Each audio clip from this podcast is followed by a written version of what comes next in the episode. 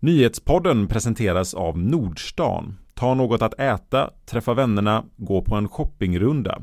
Välkommen att skämma bort dig själv i Nordstan. Nyhetspodden den 31 december.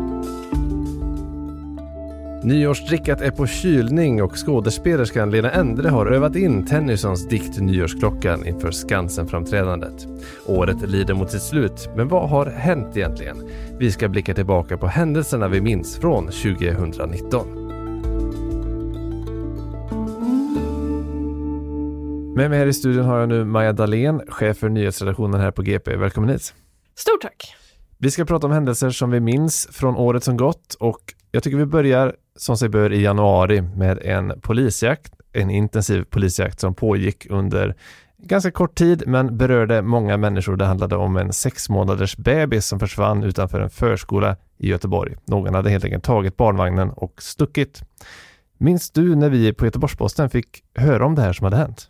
Ja, inte ex i exakta ordalag, men jag kommer ihåg händelsen som så att man, man tror nästan inte att det är sant. Och eh, som förälder så tror man, är det också ens, ens egen värsta mardröm. Att man går in på förskolan, då, den här kvinnan som det faktiskt eh, är sen, hon har ju, hon har ju dömts eh, till och med eh, för det här dådet. Hon eh, går då fram, hämtar en bagabovagn, om jag till och med kommer ihåg att det var, där ett barn ligger i. Och sen kommer föräldrarna ut från förskolan och ser att vart var ett barn? Eh, och så hittar de henne för både, både gärningspersonen och bebisen var en flicka. Eh, så hittar de det här lilla barnet utanför Coop sen. Sju kilometer har de då tagit det här barnet. Ute vid Bäckebol? Precis, ute vid Bäckebol. Man kan ju föreställa sig paniken här när man kommer ut och barnet inte är ligger där. Fruktansvärt. Det blir ju viss panik också på en nyhetsredaktion vid sådana här tillfällen, för man vet inte riktigt hur skarpt det är. Man ringer, man försöker få tag på förskolan, man vill ge så mycket information man kan för att eh, andra föräldrar inte ska bli oroliga att det är deras barn och man vill såklart få hem det här eller barn så fort som möjligt. Nu slutar det lyckligt, det var en allmänhet som hittade barnet och det var väldigt många som engagerade sig.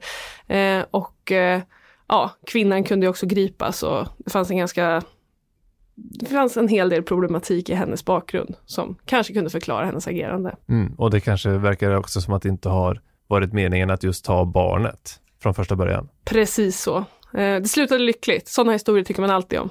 Vi går till februari, månad nummer två, eh, då stadens största parti, Socialdemokraterna, hamnar i lite turbulens och det börjar höras krav på att deras ordförande i Göteborg, Ann-Sofie Hermansson, skulle avgå. Vad handlar det här om egentligen?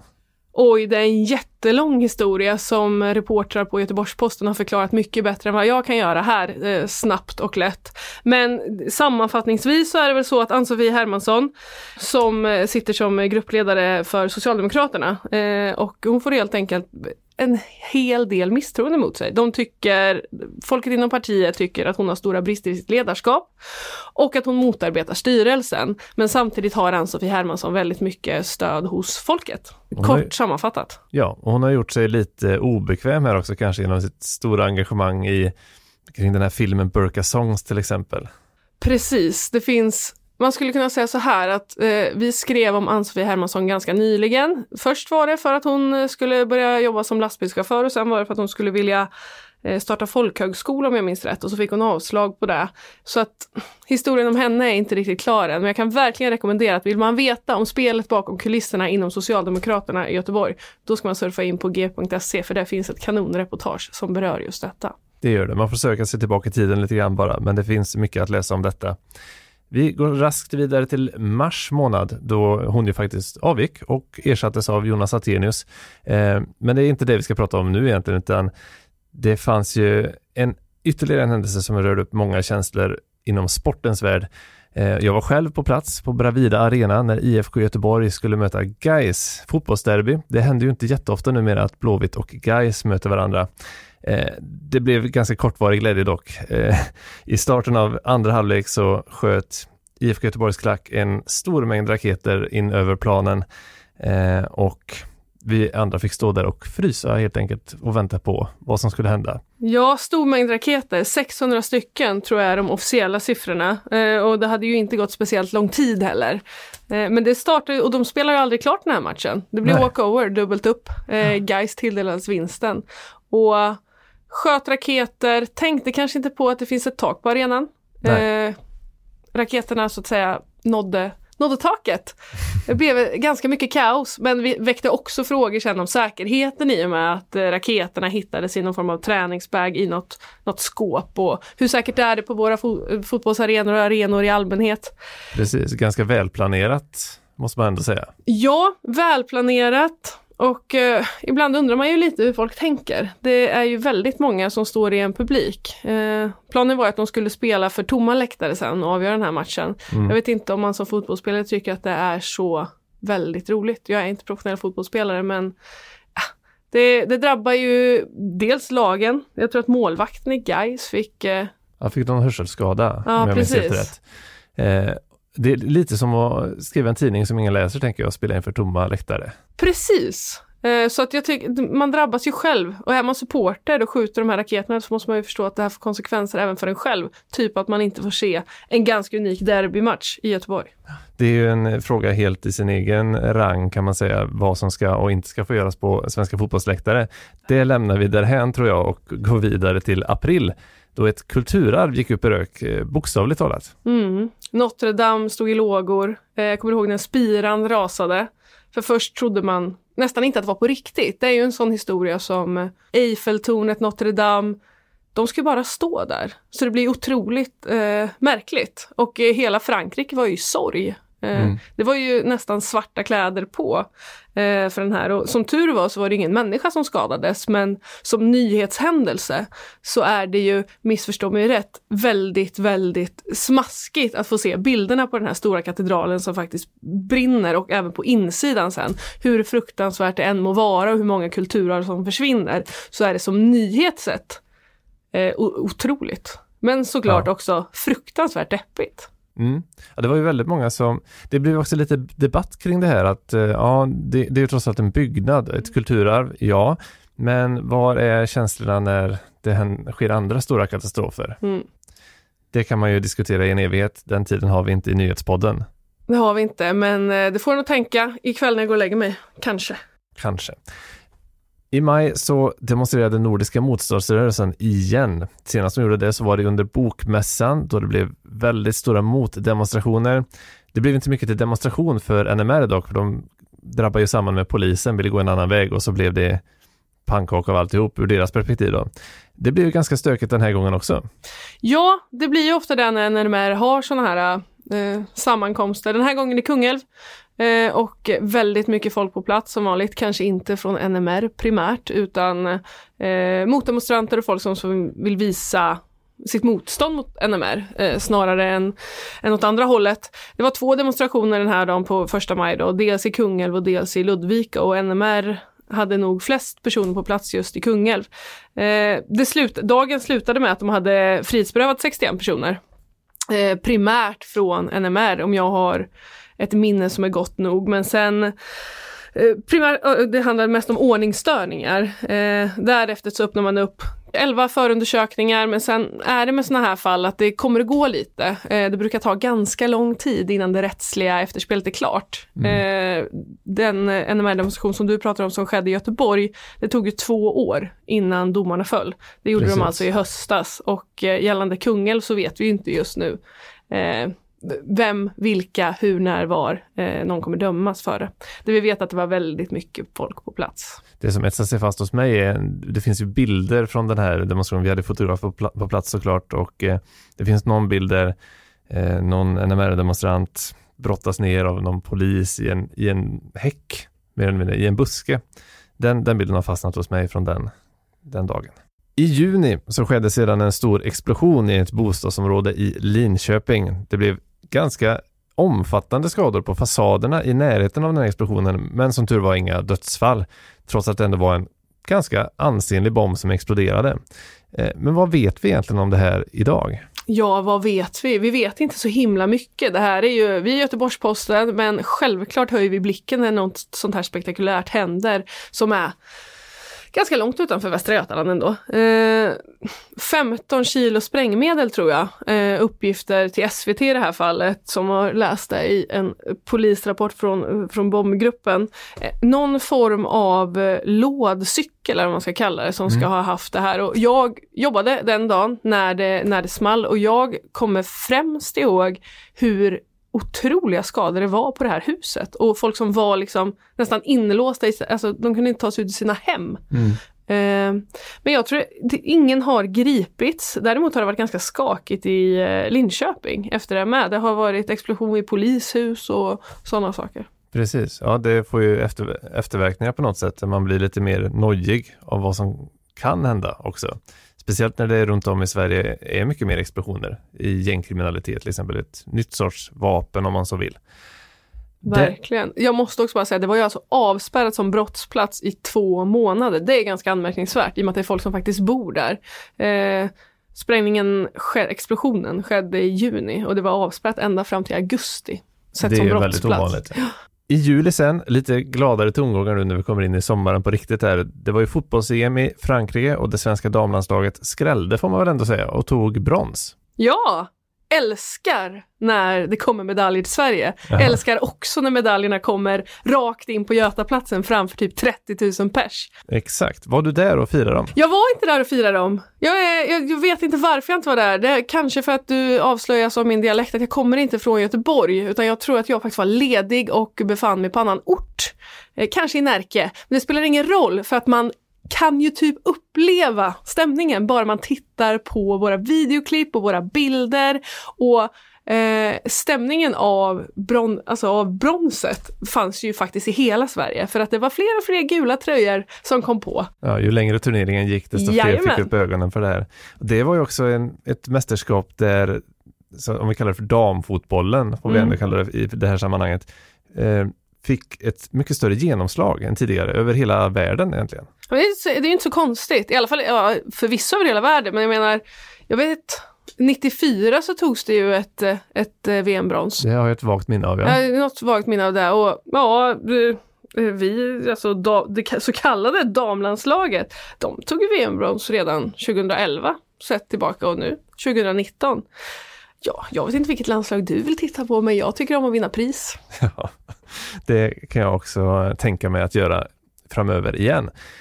Men om det första halvåret präglades av barnkidnappning, politiska intriger, stora explosioner, så var det en lite lättsammare historia som blev en snackis i augusti. Jag ser att du knyter nävarna i glädje, för det här gillar du. Det här, du jag gillar det inte, jag älskar det. Det handlar om en uggla som eh, plötsligt dök upp, en berguv var det va? Det är världens största ugglefågel vill jag påtala. Den dök upp i Vasastan i Göteborg och eh, blev snabbt, den var ju väldigt, eh, vad ska man kalla det för, oskygg. Ja, eh, otroligt oskygg. Det var en person som upptäckte den här på sin balkong mitt i Vasastan. Och ugglor, de, eh, de vilar liksom. De behöver göra det ibland och då kan de sätta sig på en balkong. Men det var någonting som var lite eh, udda med den här ugglan för den satt liksom mitt på en balkong och Eh, det var ett företag om jag minns det rätt som, som, som ägde liksom eh, det som fanns innanför balkongen. Man kunde liksom gå ut och de kunde fota den och ugglan satt kvar och så nästa dag var den fortfarande kvar. Då satt den på en, på en gata, eh, en gatuskylt där det stod Storgatan och det kom ornitologer från hela Sverige för att kolla på den här berguven. Eh, jag älskar när djur i urban miljö engagerar. Det här är så himla, det är så himla trevligt. Sen blev det lite otrevligt i och med att den Ja, det visade sig att den sannolikt betedde sig så som den gjorde för att den eh, hade fått en smäll helt enkelt. Kanske blivit påkörd. Och Mm. sen så när den väl togs om hand så dog den ganska snabbt. Det var en ganska ung uggla. Men, men ändå, djur i stan. Ja, det är lite sorgkant på den historien ändå, även om den under ett par dagar engagerade oerhört mycket. Mer än kanske någonting annat i Göteborg under hela året. Ja, det finns en viss risk för det. Risk slash chans, ska jag säga.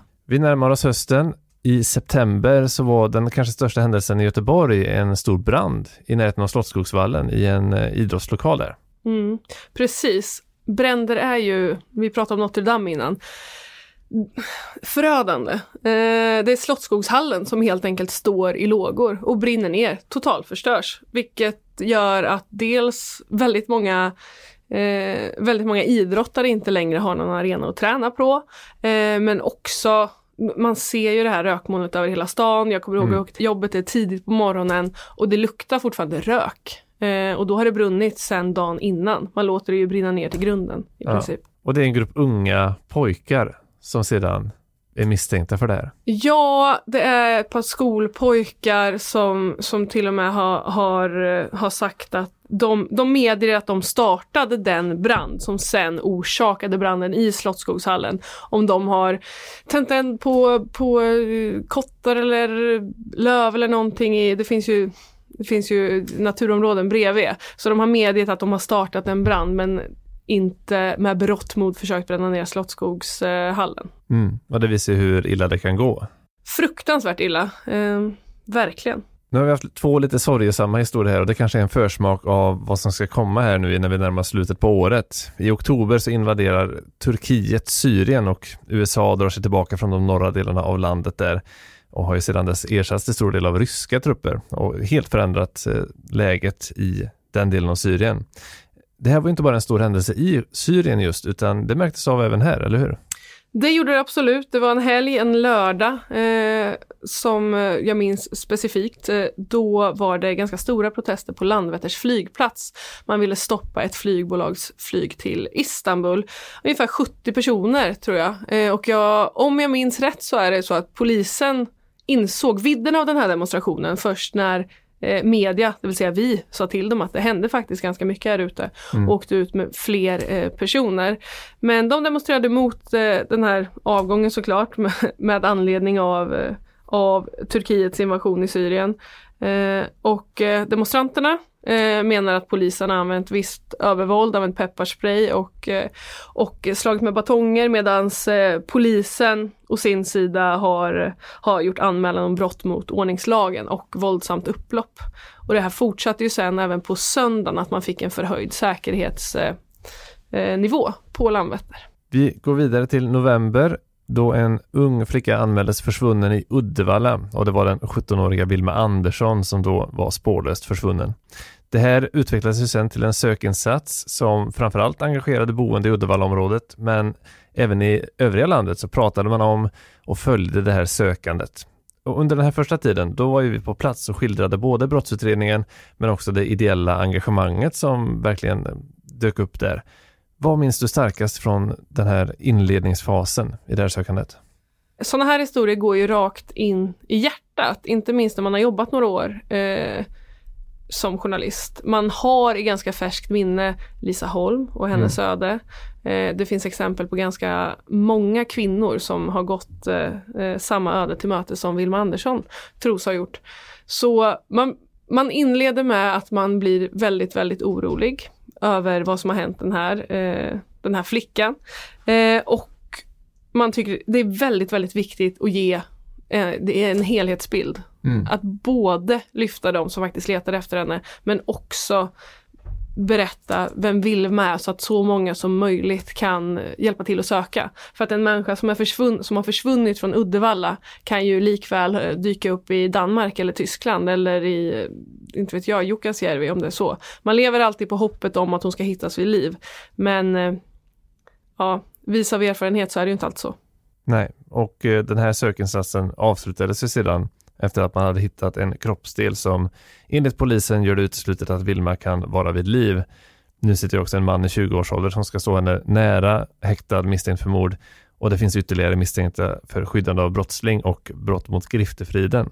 Vet vi någonting mer om vad som händer i utredningen nu?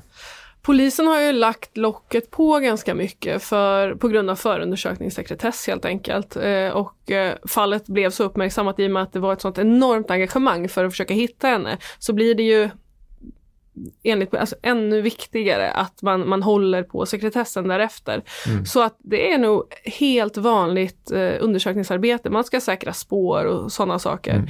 Mm. Eh, och vi har ju inte fått några rapporter om att det ska hittas mer av Vilma. Man ser man, de gick ut med att de hittade en kroppsdel. Det indikerar ju på att det borde finnas fler. Mm. Eh, så att eh, det här är ju inte klart överhuvudtaget. Eh, det vi vet att det är väldigt deppigt. Mm. Det är en historia som vi kommer fortsätta att bevaka in i 2020, helt klart. Eh, Och med det så går vi in i årets sista månad, eh, december, som ju gav oss slutet på en ganska lång historia när Skolinspektionen beslutade att stänga den muslimska friskolan Vetenskapsskolan eller Safirskolan som den hade bytt namn till då i Göteborg. Det hade med kopplingarna till Abdel Nasser El Nadi att göra, en av de personer som eh, Säkerhetspolisen tog i förvar för att de var ett hot mot eh, rikets säkerhet helt enkelt. Den historien har ju å andra sidan inte fått sitt slut än. Ja, han var ju huvudman för skolan, VD om jag minns rätt, eh, för Vetenskapsskolan inledningsvis. Och den person som nu har tagit över, den nya ägaren, eh, Skolinspektionen och Säpo där, eh, anser ju inte att eh, den har en helt självständig ställning gentemot El Nadi. Så därför väljer man att stänga den. Och El Nadi i sig har vi ju också följt på olika håll och kanter och senast tror jag att man inte riktigt visste var han befann sig. Vi vet att han anses vara ett hot mot rikets säkerhet. Men var han befinner sig och vad han kommer göra framgent, det kommer vi såklart bevaka. Nu har vi dragit igenom hela 2019 här. Mm, snabbt gick det. Mm, det tycker jag ändå. Har du något nyårslöfte? Absolut inte. Eh, Nej. nej, jag tror inte att jag kan hålla löften, så det känns dumt att lova. Det kanske är klokt i och för sig. Ja, tråkigt svar, men sant. Mm. Jag har inte heller något Nej, nyårslöfte, men, eh, jag anklagar gärna dig för att inte ha något. Bra! Men jag får tacka dig i alla fall för att du var med och eh, friskade upp våra minnen. Ja, båda våras minnen och kanske våra lyssnares minnen också. Stort tack! Vi tackar också er som har lyssnat på oss under det här året och eh, vi kommer också att fortsätta göra Nyhetspodden på ett lite annorlunda sätt under 2020. Från och med 1 januari kommer vi att komma ut på fredagar med veckans viktigaste händelser. Övriga dagar kommer det komma ett nyhetssvep på morgon och på eftermiddag. Tack för att ni har lyssnat och gott nytt år. Du har lyssnat på Nyhetspodden som presenterades av Nordstan. Nu önskar vi gott nytt år och på återhörande 2020.